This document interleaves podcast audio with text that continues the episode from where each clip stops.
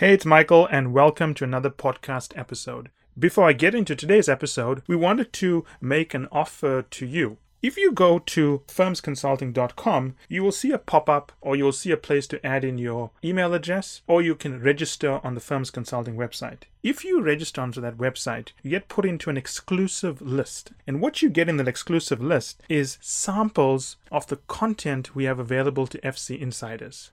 So, that said, I hope you enjoyed today's episode. Now, many of you are going to be doing practice cases with McKinsey, Bain, BCG, Roland Berger, Booz Partners, and consultants and so on. And for many of you, this is very exciting, right? I understand that interviews are coming up and you're scrambling all over the place to plan these practice interviews. Now, assuming your strategy for planning the practice interviews is layered, something I discussed in another podcast, and that's an important point. Assuming you are not going to do these interviews with consultants to learn how to do interviews, but you're going to practice, which is two different concepts. If you approach a McKinsey person and you're still learning how to do interviews, it's going to be a horrible experience. You must go to practice and they are different. And make sure you're in the right stage of your preparation when you go to do these interviews. Assuming you've got those things covered, I want to talk to you about my own experience, right? So this morning I did a call with someone from a business school in the Northeast. I'm not going to name the school. A nice candidate, I thought very friendly. English was not the candidate's first language. He was of Italian descent, but he was a very nice guy, you know, very friendly, bubbly personality, he makes funny little jokes throughout the cases, and I, I liked him. And he did something that made me dislike him. And let me tell you what he did. So we were doing a case on deregulation, and I was explaining to him the logic of how you structure cases. Now, the way he was solving the cases were very, very weak. He was memorizing frameworks, and I was trying to teach him how to do brainstorming and so on, right? And I went through this sort of 15 minute detailed description of how to structure it, why I made this decision, how I did this step, why I didn't do this step. It was quite detailed. And it was probably more detailed than I've done with most people because I felt because of his language, I had to repeat things. I also had to go slower. Things that I would take for granted with an English speaking candidate, I didn't take for granted with him. So I explained everything in a lot of steps. And then I explained to him, okay, do you understand how to do this? And he said, yes. And I said, okay, go back to this step and tell me what you need to do. Then he said, okay, can you repeat everything? I didn't take notes. Now, let me tell you something. If you go into a session and you don't take notes, there is nothing that upsets someone who's helping you more than to hear the fact that, well, repeat everything you've said. This is an extreme case, but I get this with a lot of our own clients as well, whereby I'll explain something to them in detail and I ask them, okay, have you taken notes? Then they say, no. Can you repeat that? Now, it's firstly disrespectful, I think, when someone's helping you and you're not taking notes. Second, it's even worse when you've worked with us many times and you know how important note taking is to the approach. And third, if someone's giving you advice, if you don't have the propensity to take notes, I mean, what are you going to do? And it's not as if we don't want to help. It's more the question of we don't even remember what we've said.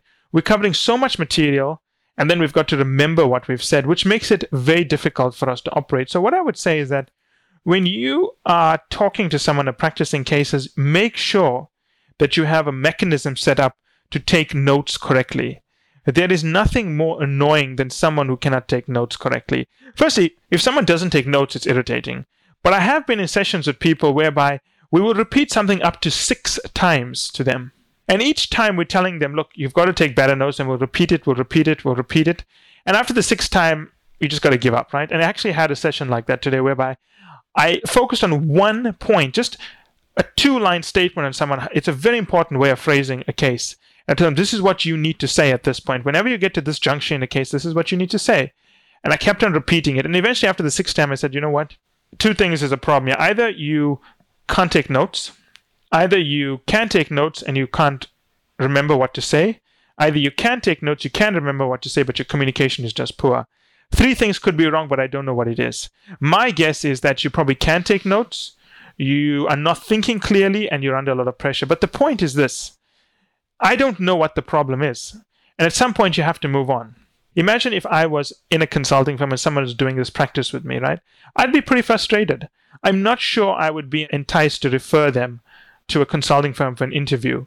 So make sure that when you go into practice sessions, you don't do these very ridiculous things, right?